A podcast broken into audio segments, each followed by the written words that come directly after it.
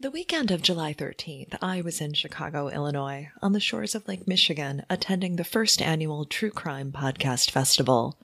The event was amazing. Nearly 100 true crime podcast creators were on hand, along with literally hundreds of listeners and fans. The event featured meet and greets, booths, panels, live shows. It was a whirlwind day, and I had an amazing time. Part of that good time was working with the talented Stephen Pacheco, host of Trace Evidence. Stephen and I presented the horrifying unresolved story of family annihilator William Bradford Bishop. This week, I bring that episode to you. Already Gone will be back with a new mystery from Michigan on August 15th. Bethesda, Maryland is a quiet suburb of Washington, D.C., sitting in Montgomery County. Its proximity to the nation's capital typically results in drawing in the families of those who work in D.C., who make the 7 to 10 mile commute each day. Bethesda is home to the main campus of the National Institute of Health, as well as Walter Reed Medical Center, with many involved in the medical profession living nearby. Bethesda has, multiple times, received the title of Best Educated City in America due to the large percentage of its population boasting graduate and professional degrees. Bethesda is also known as a wealthy area that over the years has been granted titles such as America's Most Livable City and has been listed on Time magazine's list of top earning towns. Over the years, Bethesda has continued to grow and expand, with the peak of its population striking in 1970, clocking in at just over 71,000 residents. Believed to be safe and attractive area, one which drew in many young families with its good schools and beautiful homes, everything would change in March of 1976 when a horrifying and hideous crime rocked the citizens of Bethesda and catapulted the area into national headlines. On March 8, 1976, at approximately 12 noon, a female caller contacted the Montgomery County Police Department. According to the woman, she was concerned about the well being of her neighbors, the Bishops. The Bishop home, located at 8103 Lilystone Drive in the Carderock Springs Historic District, has, had been exceptionally quiet for days. And as the neighbors explained, she hadn't seen any members of the family for approximately one week. For Montgomery police, it wasn't exactly an urgent call, and the immediate assumption was that the family had gone out of town without telling their neighbor. But the caller argued that the family, the bishops, always told her when they were going out of town. She had keys to the home and would take in their mail and water their plants for them. The Montgomery Police Department decided to dispatch a detective to the location for a welfare check, a fairly routine act, but on this day, it would be anything but routine. Just days earlier, on March 2nd, Wilma Swain was working her post at a watchtower five miles south of Columbia, North Carolina. The tower granted Swain a view of more than 40 miles in all directions, and she quickly noted smoke emanating from a wooded area along the side of North Carolina Highway 94, approximately a mile from the tower. Swain quickly radioed Ronald Brickhouse, a North Carolina Forestry Service ranger. Brickhouse arrived at the fire just off Burton Shell Road at approximately 1 p.m. The fire was burning along nearly three acres of brush, and after 10 minutes of trying to get it under control, Brickhouse returned to his vehicle to radio for backup. While making his way back through the area towards his truck, Brickhouse made a grisly discovery. In an interview with the Washington Times, Brickhouse explained, quote, I saw a pile of dirt and walked over, and there were two bodies lying in the hole. It's the first time I ever saw anything like that. My belly turned, and I hustled out of there and called for the sheriff. Brickhouse radioed back to Swain asking her to send the sheriff, though he did not specify why. For the moment, she thought he'd found an illegal growth of marijuana or possibly a still being run by moonshiners. It would be hours before she would learn the true horror of what was unfolding. While Brickhouse waited, he found himself going back towards the scorched earth, at which time he found a gas can nearby, still burning. Beyond the gas can, he noted also a shovel and a pitchfork. It had recently rained in the area, and so the earth was muddy, and Brickhouse saw fresh tire marks. He determined that the fire could only have been burning for an hour or so before he'd arrived on the scene. And just as he was trying to figure out who could do something like this, he was joined by Sheriff Royce Rhodes, Deputy Edward Davis Jr., and Game Warden Carl Willis. Without saying much, still struggling with the horror show he'd uncovered, Brickhouse directed the men towards the pit, later described as four feet deep and approximately the width and length of a bathtub. Once Sheriff Rhodes saw the charred bodies, he immediately reached out to the State Bureau of Investigation for assistance, and they dispatched agents Lewis Young, Lenny Wise, and William Godley, who arrived shortly thereafter. Initially, two bodies were easily visible to all at the scene, but when agents Wise and Godley climbed down into the pit and began the process of removing the bodies, the horror only became greater. Beneath the two bodies, identifiable as adult females, there were also the remains of three male children. The smaller bodies were scorched, though not completely consumed by the fire, leaving authorities with little to indicate their identities. The two adult women were fully dressed, the three young boys were wearing the remnants of pajamas. The older woman wore a pantsuit with an overcoat that had fur trim, the younger woman was dressed in jeans, a denim jacket, and tennis shoes, along with what appeared to be either a wedding or engagement ring with a diamond. Aside from pajamas, two of the boys' heads were wrapped in towels, which was believed to have been done to stem the bleeding during transportation. When asked about it later, Sheriff Rhodes replied, quote, It was something I've never seen before or since, and I hope to God I never see again. There were no missing persons reports in the area that fit the description of the victims, and so their remains were taken to North Carolina Memorial Hospital in Chapel Hill in hopes of determining identification. Without knowing the origins of the victims, it would be even more complicated to try and track the suspect or suspects. They had only few clues to work with. Remnants of the clothing worn by some of the victims had labels listing several store names. The younger female victim had shoes from a Hans shoe store, the older was wearing a coat purchased at Saks Fifth Avenue. In addition to the clothing, there was also a price tag on the shovel, which held the letters OCH space HD. Sheriff Rhodes made a public appeal through the media for anyone who may have any knowledge of the victims' identi- identities, though he specified that he did not believe them to be local, Beyond the public appeal, Rhodes also reached out to law enforcement in neighboring counties to ask them to go through recent missing persons cases for any case that might fit with their discovery. Rhodes also requested nearby law enforcement agencies to reach out to local schools to determine if there were any children, like brothers, missing from school. By the next morning, March 3rd, many of the state's top investigators were at the scene while the SBI set up a mobile command post near the county courthouse. The autopsies would be conducted the following day and overseen by Dr. Page Hudson, the state's chief medical examiner. Pending further information from the pathologist, it was a matter of trying to piece together what few clues they had in hopes of determining identities. In an interview with CNN, Agent Young explained that he and a colleague spent hours driving around looking for a hardware store in the area whose name would fit with the price tag, but the search was unsuccessful.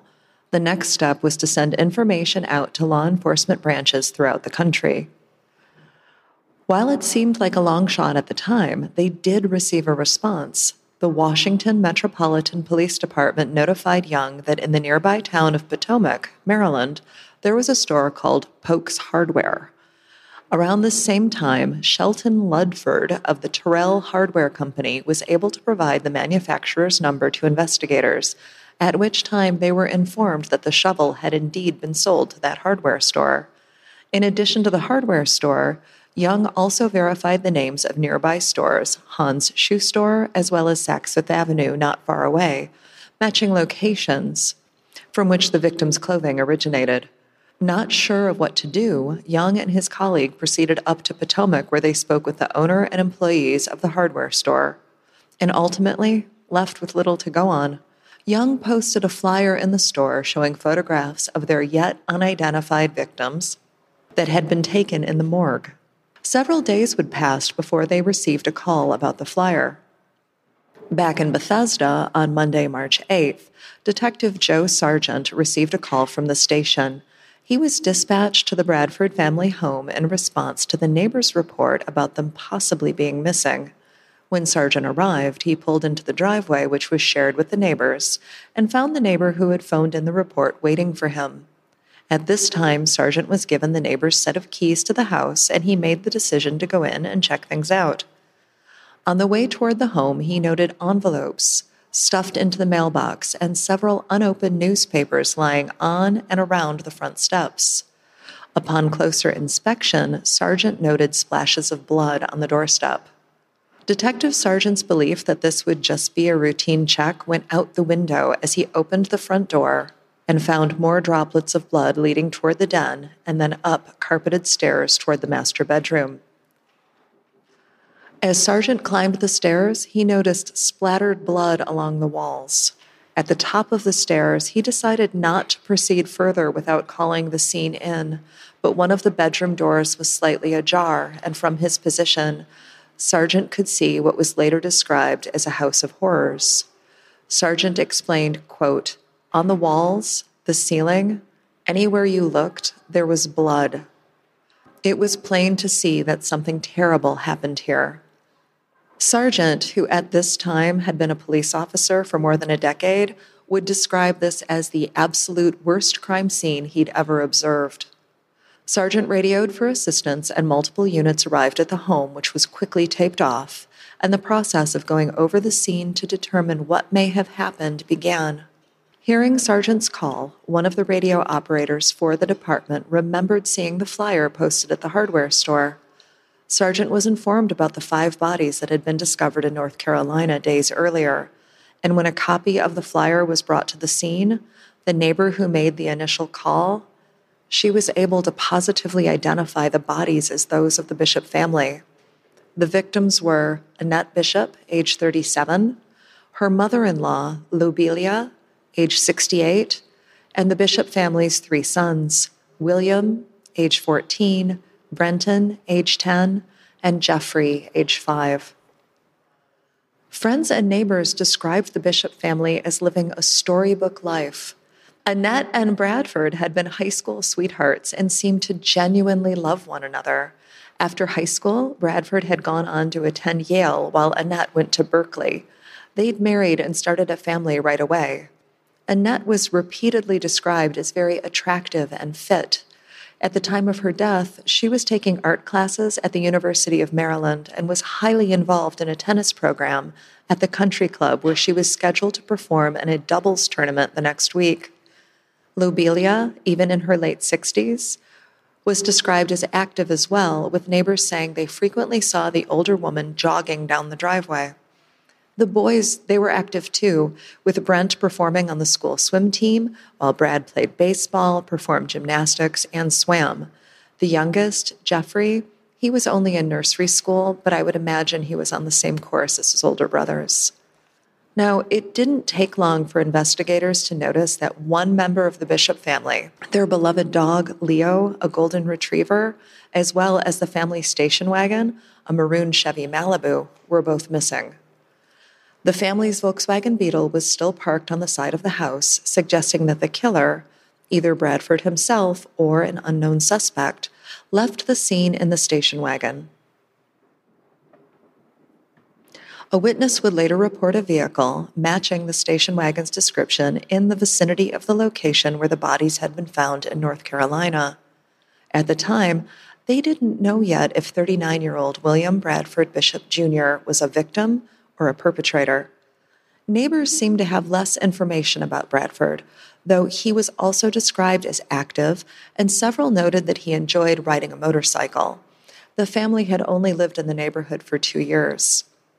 By the next day, March 9th, the story broke and headlines were splashed with grisly accounts of the scene, the intensity of the murders, and the details about where they had been taken and how the bodies had been disposed of.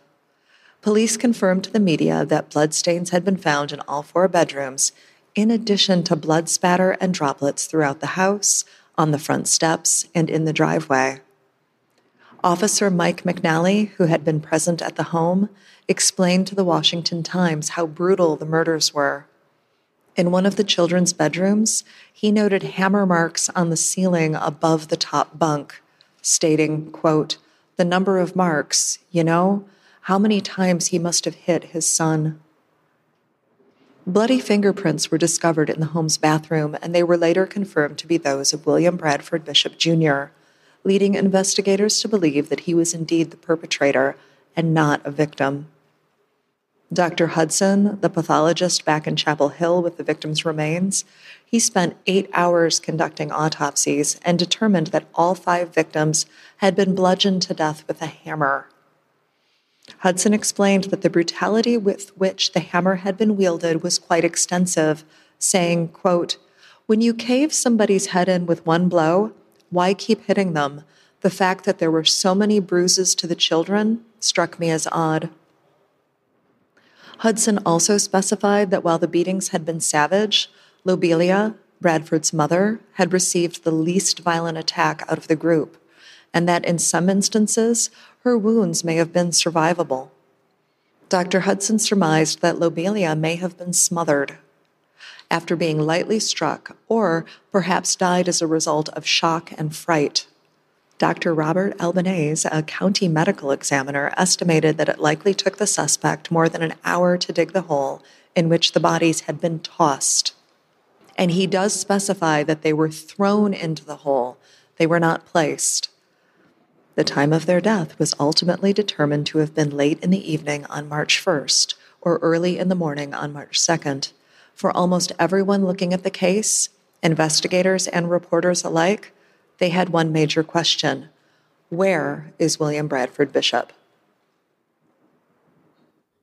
In an attempt to track down Bradford, authorities were able to obtain his place of work from friends and neighbors, which, as it turned out, was at the State Department, where he held the position of Assistant Chief of Special Trade Activities. After interviewing several individuals at the downtown office, investigators were informed that on March 1st, Bishop had left work early at approximately 5:30 p.m., claiming he was coming down with the flu. Most of his coworkers described Bradford as a highly respected man who was kind and intelligent, a man that loved his family. When asked if Bradford seemed upset or out of the ordinary on the first, only one person reported anything strange about Bradford's behavior that day. A coworker and friend, Roy A. Harold Jr., told investigators that he had seen Bradford exiting the building Monday evening. According to Harold, he had spoken with Bradford, who was visibly upset. Reportedly, Bradford explained that he'd been passed over for a promotion and he was taking it hard. Harold tried to calm him down and then hailed a cab for Bradford, who also told him that he was leaving early due to illness. Harold is the last person to see Bradford at the State Department that day. Over the course of the next several days, with a lot of canvassing and interviewing prospective witnesses, authorities began to piece together the comings and goings of Bradford on the day his family was murdered. After leaving his office in Foggy Bottom at approximately 5:30 p.m., Bradford went to his bank from which he withdrew $200. After the bank, Bradford proceeded over to the Montgomery Mall, where he purchased a 2.5 pound mini sledgehammer and a 2.5 gallon gas can from the Sears department store. Bradford then drove to a gas station next to the mall, filling the can and the tank family station wagon. After these purchases, he went to Polk's Hardware, just a few miles from his home, where he made his final purchase of a shovel and a pitchfork. Police believe that Bishop arrived home sometime between 6:30 and 8:30 p.m. At the time of his arrival, his mother was out walking the dog, and police speculate that Bradford entered the home and first murdered Annette before attacking his mother Lobelia upon her return home. He then proceeded into the children's bedrooms and bludgeoned them in their sleep. Reportedly, after committing the murders, Bradford carried the bodies one by one from the house into the station wagon. He then took the family dog, got into the driver's seat, and began the 300 mile drive south to rural North Carolina, where he parked, dug the hole, tossed the bodies in, and set them ablaze before driving off. All in all, from the time Bradford murdered his family to the moment he drove away from the horrific funeral pyre, less than 16 hours had passed. It took authorities an additional week to piece things together, and by the time that they discovered Bradford was behind the gruesome killings, he'd already vanished, and they didn't have the first clue of where he could have gone. An all points bulletin was placed on the vehicle, and police departments all around the eastern seaboard were notified of the crime, given a description of Bradford, and warned that he was likely armed and dangerous.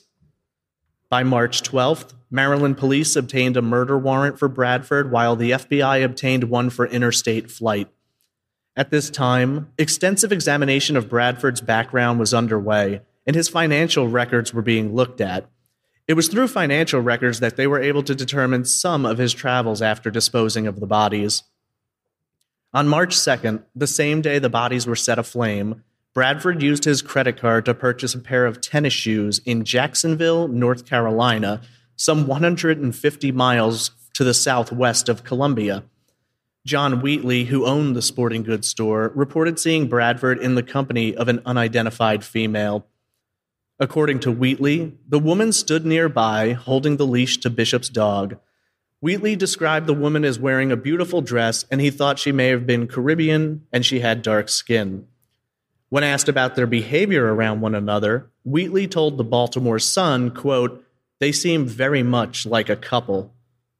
The following day, March 3rd, a waitress in Wilmington, 60 miles south of Jacksonville, reported that a man fitting Bradford's description had entered the Copper Kettle Pancake House where she worked.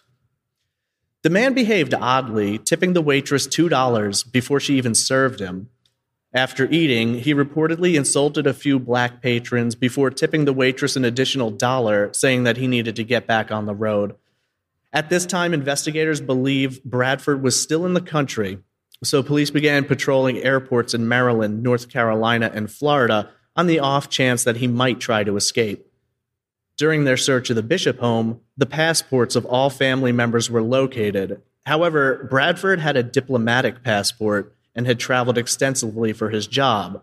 That passport was not recovered from the residence. The State Department stated that his possession of a diplomatic passport would not in any way give him any special advantages when it came to trying to leave the country, though. It was a race against time, as soon Dr. Herbert Klew, a psychiatrist and special agent for the FBI, noted that Bradford had been taking a prescription medication known as Serax, and that without his medication, he may become suicidal and should be considered armed and extremely dangerous. Ten days after police entered the Bishop home and made their horrifying discovery, they'd get the next major break in trying to track down Bradford. On March 18th, C.E. Hinrichs, a national park ranger, received reports of an abandoned vehicle in the Elkmont campground in Great Smoky Mountains National Park near Gatlinburg, Tennessee. Upon arrival, Hinrichs found a 1974 maroon Chevy Malibu station wagon with the license plate DFL 896. He stood behind the wagon, jotting the plate down in his notepad, and then he glanced through the back window. In the rear of the vehicle, he noticed the unmistakable sight of large quantities of dried blood. Hinrichs notified the police, and by 3:30 p.m., 10 FBI agents from the nearby Knoxville office were on the scene. The area was quickly sealed off, and investigators began a forensic examination of the vehicle, which had been reportedly sitting in the lot since March 6th. Inside the Chevy, investigators found bloody clothes, a bloody blanket, a shotgun, an axe, a package of personal hygiene items, maps of the Smoky Mountains National Park, the credit card receipt from the shoes purchased in Jacksonville, prescription bottles with Bradford's medication still inside, dog treats, dog prints, and dog fur. The vehicle had blood all over the interior. Interior. The wheel well, which housed the spare tire, contained inches of thick, congealed blood. The area in which the vehicle was found was near a popular hiking trail. Investigators considered that Bradford, who was known to enjoy camping, fishing, and getting out into nature, may have packed some items and headed into the densely forested national park, which covers more than 520,000 acres. Notifications were sent out to anyone planning to or already hiking the trail to be on the lookout and consider terminating their hikes early to avoid running into Bradford. The same day the Bishop vehicle was found, Bradford's wife, mother, and three young sons were arriving in California for burial. Back at the park, bloodhounds were utilized to track Bradford's scent from the vehicle, and over the course of the next few days, FBI agents and park rangers gathered up in teams combing through the area. Early on, FBI agents received information that a man fitting Bradford's description had appeared at the Sugarlands Visitor Center in early March, days after the killings, and he requested a map while mentioning that he'd camped there before. One of the tracking dogs did detect Bradford's scent at the visitor center, though ultimately none of the dogs were able to lead investigators to him. Later, a wingtip style shoe was recovered from along the Appalachian Trail. Though it couldn't be directly tied to Bradford, it did seem out of place. Searchers covered a wide swath of land for a week, but on March 26th, all searches were called off due to a lack of results and a lack of resources. A shallow grave was discovered a few weeks later near Newt Prong, an isolated stream known for drawing casual fishing. Ranger Dwight McCarter went to the grave and took photographs of it, showing multiple stones stacked on top of one another and a makeshift and a makeshift cross made of sticks bound together with parachute cords. McCarter elected not to dig the grave up, though he long suspected it was likely the resting place of Leo, the Bishop family dog. Years later, when others went to look for the grave, the area was overgrown and the cross had been lost to time. The discovery of the station wagon seemed to confirm everything investigators had surmised that William Bradford Bishop, for reasons unknown, had left his job, purchased the items necessary for his crime, and then brutally murdered his entire family before moving the bodies, setting them on fire, and abandoning his car in the Great Smoky Mountains. Unfortunately, the station wagon would be the last major piece of evidence investigators would find. Whether Bradford had hiked down the trail and spent time in the forest, or was even still there, or if he'd flown out of the country, run off somewhere else, they just couldn't say. Searches were being conducted in multiple states, from the area of Spindale, North Carolina, to Gatlinburg, Tennessee, and even some locations in Florida. The story had gone international, with major newspapers all around the world talking about the savage crime and displaying photos of the man believed to have committed the crime. Law enforcement now knew who was responsible for killing the Bishop family and how the murders played out, but the lingering question for everyone was why? What had led William Bradford Bishop to, seemingly on the spur of the moment, murder his entire family and flee? In the hopes of discovering that answer, investigators would need to first determine who William Bradford Bishop was. Born in Pasadena, California on August 1, 1936, Bradford was the son of a geologist, William Bradford Bishop Sr., and a stay at home mother, Lobelia Amaryllis, who at one time had dreamed of being a Hollywood actress or professional singer. Bradford was an only child, and little is known about his early years, outside of the fact that his mother seemed to have doted on him, and he was noted for being remarkably intelligent. Jacques D'Amboise, a renowned ballet dancer, met Bradford when he was 14. Bradford's parents were big fans of the ballet, and according to D'Amboise, he lived with the family for a short period of time when he was 17. D'Amboise described teenage Bradford as incredibly smart and determined, saying that they played games together and Bradford was always exceptionally determined to win. D'Amboise kept in touch with Bradford over the years and actually had plans to stay with the family through March 2, 1976, the day after the killing, but due to an injury, D'Amboise had to cancel. In his memoir, he wondered, quote, Had Carrie and I been with them, would we have added our blood to the house? Would we have been in the fire pit? Or would our presence somehow have deflected or deferred the killings? D'Amboise is still alive. He just turned 84, making him just a couple of years older than the subject of today's case. Bradford attended Pasadena High School where he would meet Annette Weiss. Weiss was born in Ohio but raised in Southern California. The two were quickly drawn to one another and began a relationship which would run for the rest of Annette's life. Bradford graduated in 1954 and went on to attend Yale, where he studied economics. According to college friends, Bradford was incredibly smart. even for the Yale crowd. He played football his freshman year and often spoke about possibly becoming a doctor. Bradford dropped out of Yale for a year at one point, but he returned and graduated in 1959. After obtaining his bachelor's degree, Bradford married Annette in August of 59, and days later, on August 7th, he enlisted in the United States Army. In the Army, Bradford was enrolled in intelligence school in Baltimore. A year later, he studied Serbo Croatian, excuse me. While I try to figure out how to pronounce Serbo Croatian, let's have a word from our sponsor. Is there something interfering with your happiness? Something holding you back from achieving your goals? BetterHelp Online Counseling offers licensed professional counselors, specialists in issues like depression, anxiety, relationships, and more. Connect with your BetterHelp counselor in a safe and private online environment. Anything you share is confidential, and using BetterHelp is so convenient. Access the support you need at your own time and pace. You can schedule secure video or phone sessions with your counselor. Chat and text options are also available. If you aren't happy with your counselor, you can request a new one. Best of all, BetterHelp is affordable. Listeners of Already Gone get 10% off your first month with discount code GONE. Get started today. Visit betterhelp.com slash gone and complete a questionnaire to be matched with a counselor. Start feeling better now. Visit betterhelp.com slash gone for 10% off your first month. Serbo Croatian in the Army's language school in Monterey, California. It was here that Annette would give birth to their first son in 1961. Just over a week after the happy occasion, Bradford was assigned to the 163rd Military Intelligence Battalion.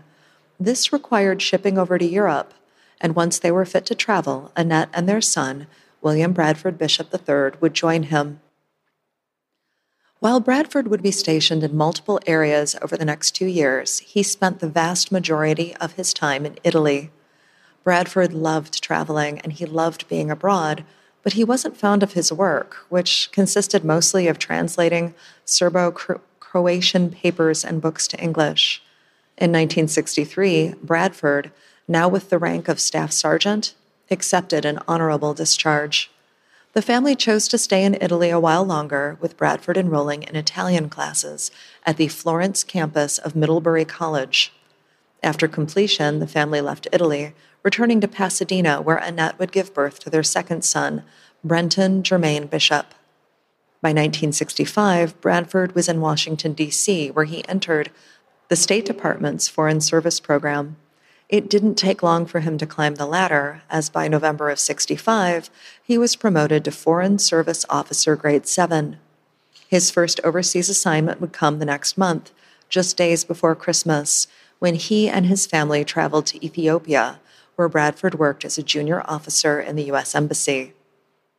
In January of 68, Bradford transferred to Milan, Italy, where he would stay until the following year after receiving another promotion. In 1970, the family returned to California, where Bradford would attend UCLA, graduating a year later with a master's in African Studies.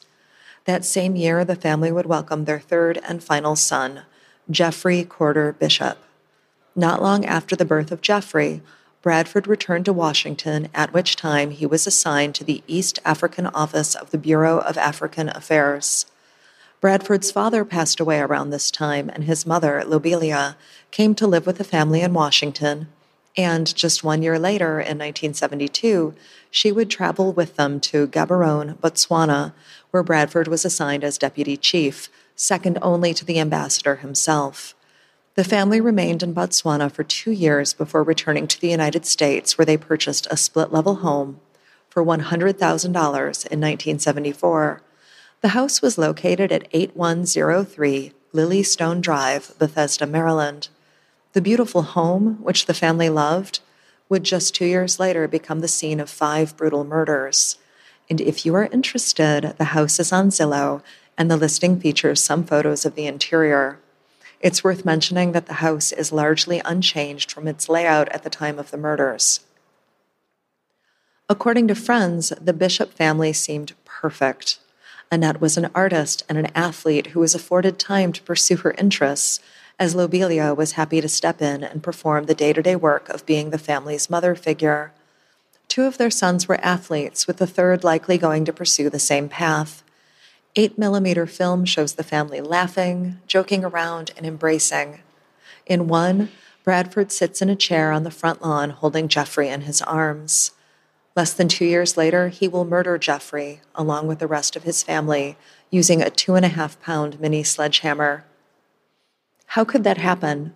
What would drive someone to commit such a heinous crime against his own family? There are several different perspectives on this.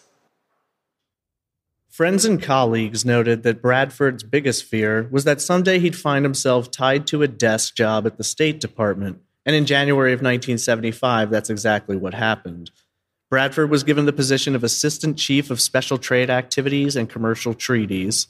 Reportedly, Bradford loved traveling, being out in the field, and getting his hands dirty. Several friends said he had a genuine disdain for bureaucrats and was worried that, sitting behind a desk all day, he would become what he despised. Instead, he chose to focus on becoming an ambassador, no easy task by any measure, Everyone knew he was going after the position, looking to be promoted from within the State Department. On March 1, 1976, the promotion listing was posted, and Bradford didn't make it. According to friend and colleague Roy Harrell Jr., there may have been more to this story. Harrell, in several interviews, noted that Bradford had an inferiority complex, but also a large ego, According to Harrell, both Bradford's mother and wife told him his career was a dead end and that he wasn't going to get anywhere he desired.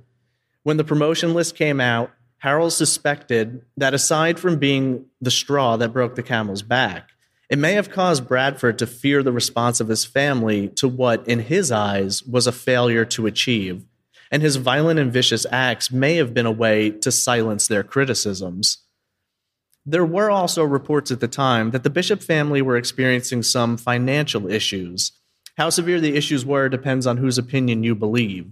In some places, the issues are described as fairly minor. In others, there is speculation that the Internal Revenue Service was auditing the family's tax returns, though the IRS would neither confirm nor deny their involvement with the bishop's finances.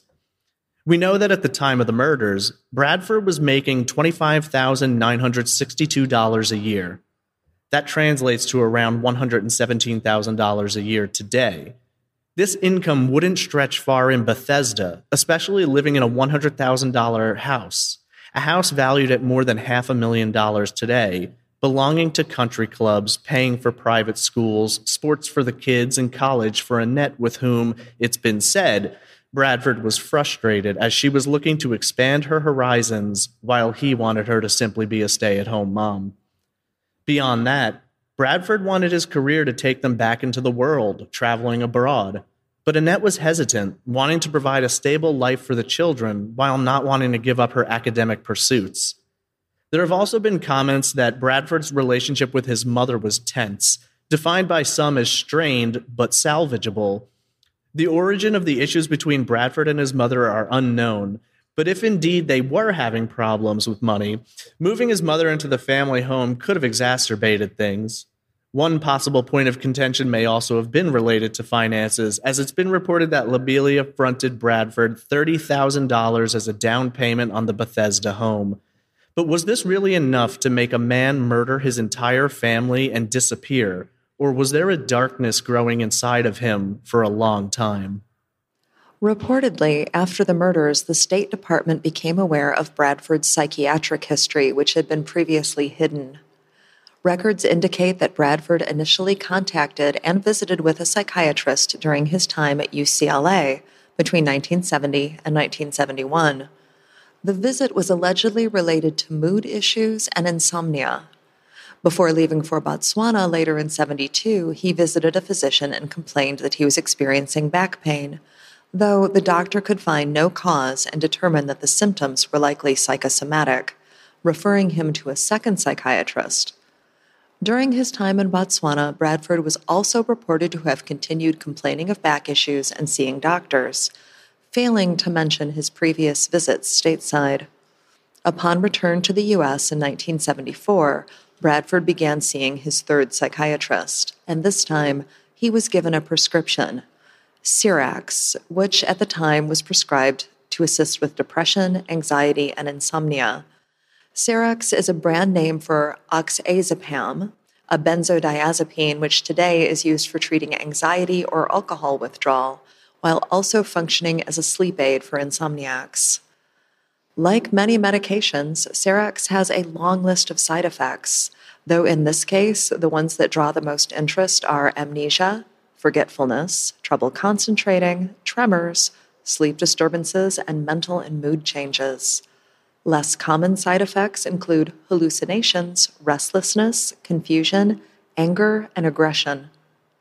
I should note in many descriptions of Bradford, it's said that he loved drinking scotch and wine. And oxazepam, when mixed with alcohol, can cause impairment to thinking and judgment, as well as dizziness, drowsiness, and difficulty concentrating. Bradford's last psychiatrist, the one who prescribed the medication, soon after closed down his private practice and returned to military service. When a reporter from the Honolulu Advertiser asked the doctor about Bradford, he would not answer any questions, citing doctor patient privilege and saying, quote, if he turns up, he could sue me. The psychiatrist passed away in 2005.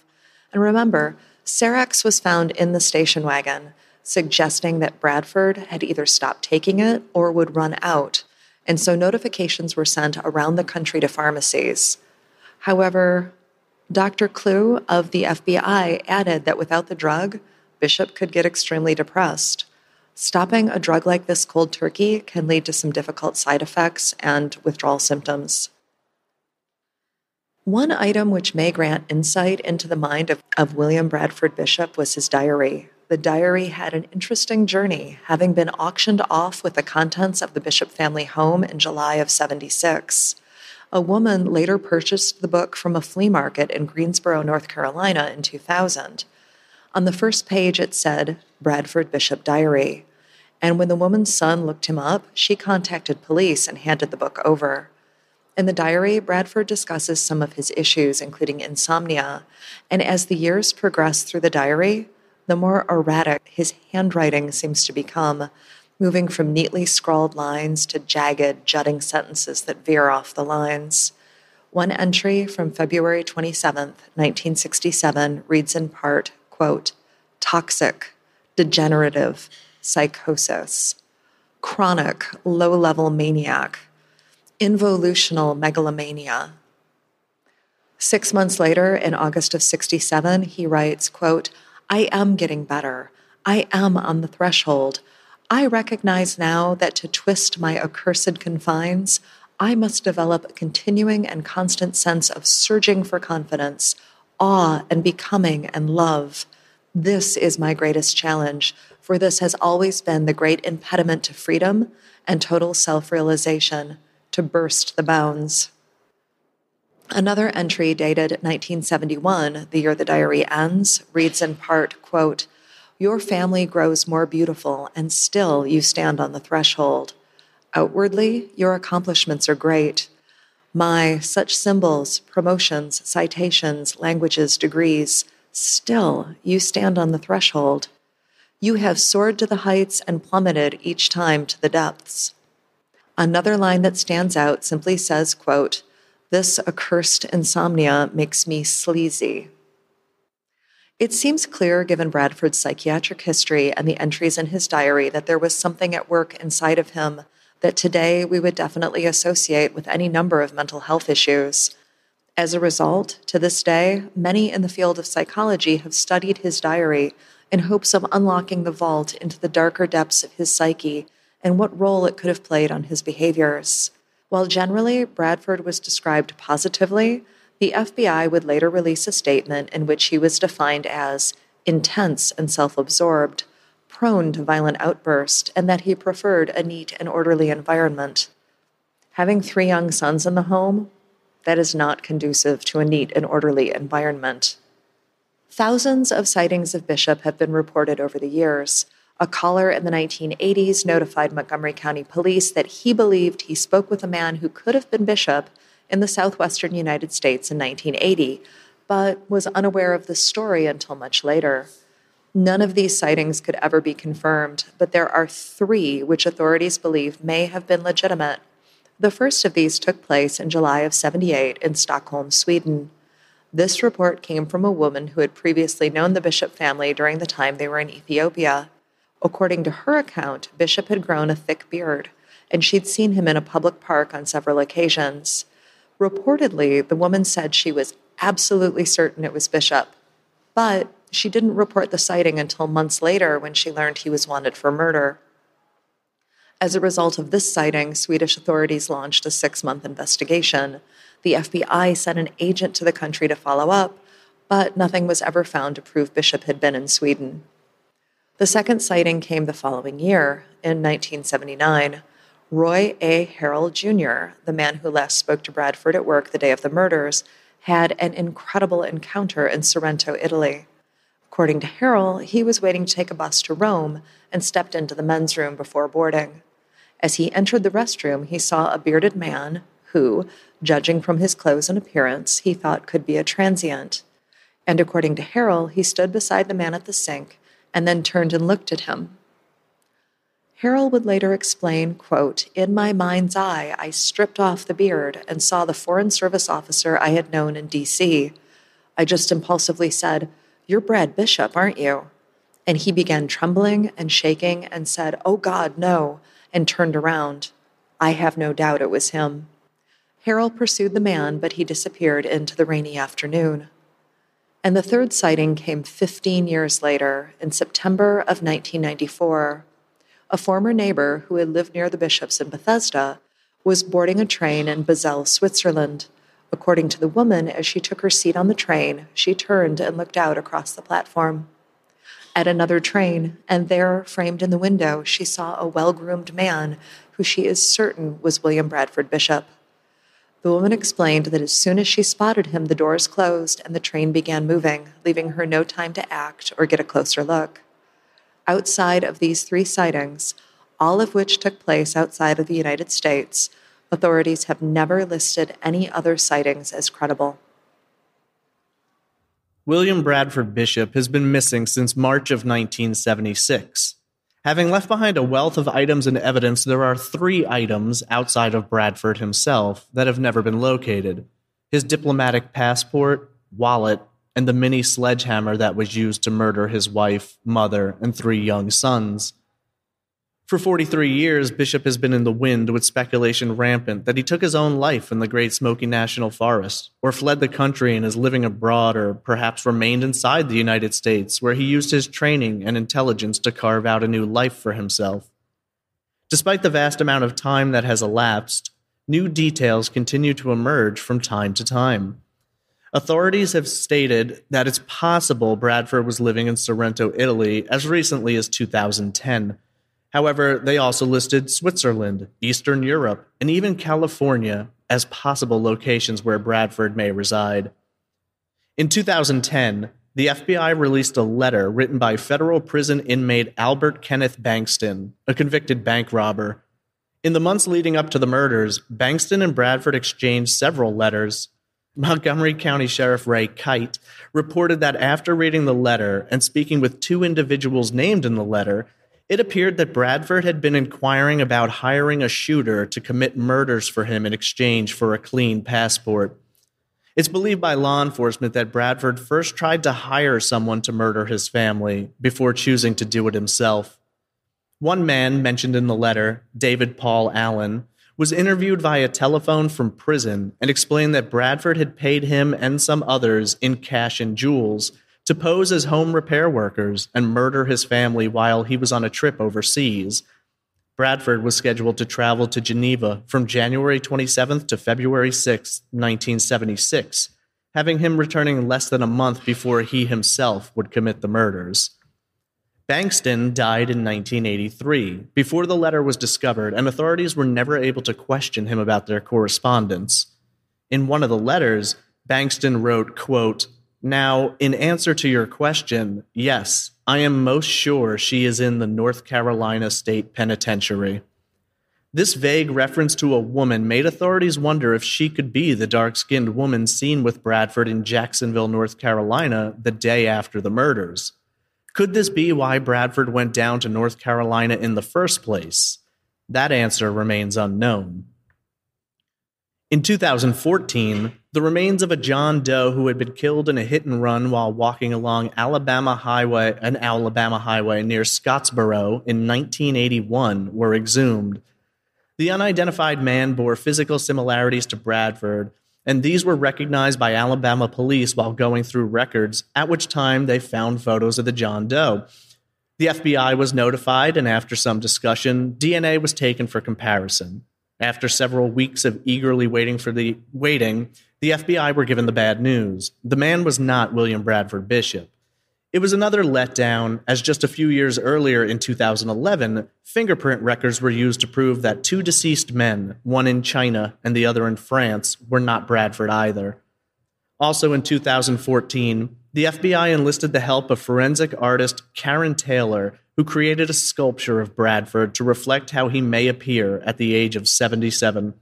The sculpture was then mixed with digital image editing to show variations of Bradford with different hair lengths, hair colors, eyewear, and facial hair. On April 10, 2014, William Bradford Bishop was added to the FBI's 10 most wanted fugitives list. Just last year, on June 27th, Bradford was removed from that list. The FBI later explained that they planned to replace the then 81 year old with a more dangerous fugitive. When last seen, William Bradford Bishop was described as being a white male standing 6 feet 1 inch tall and weighing 180 pounds.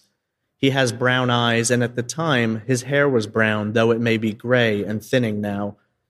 Bradford has a cleft chin, a mole on his left cheek, and a six inch surgical scar on his lower back.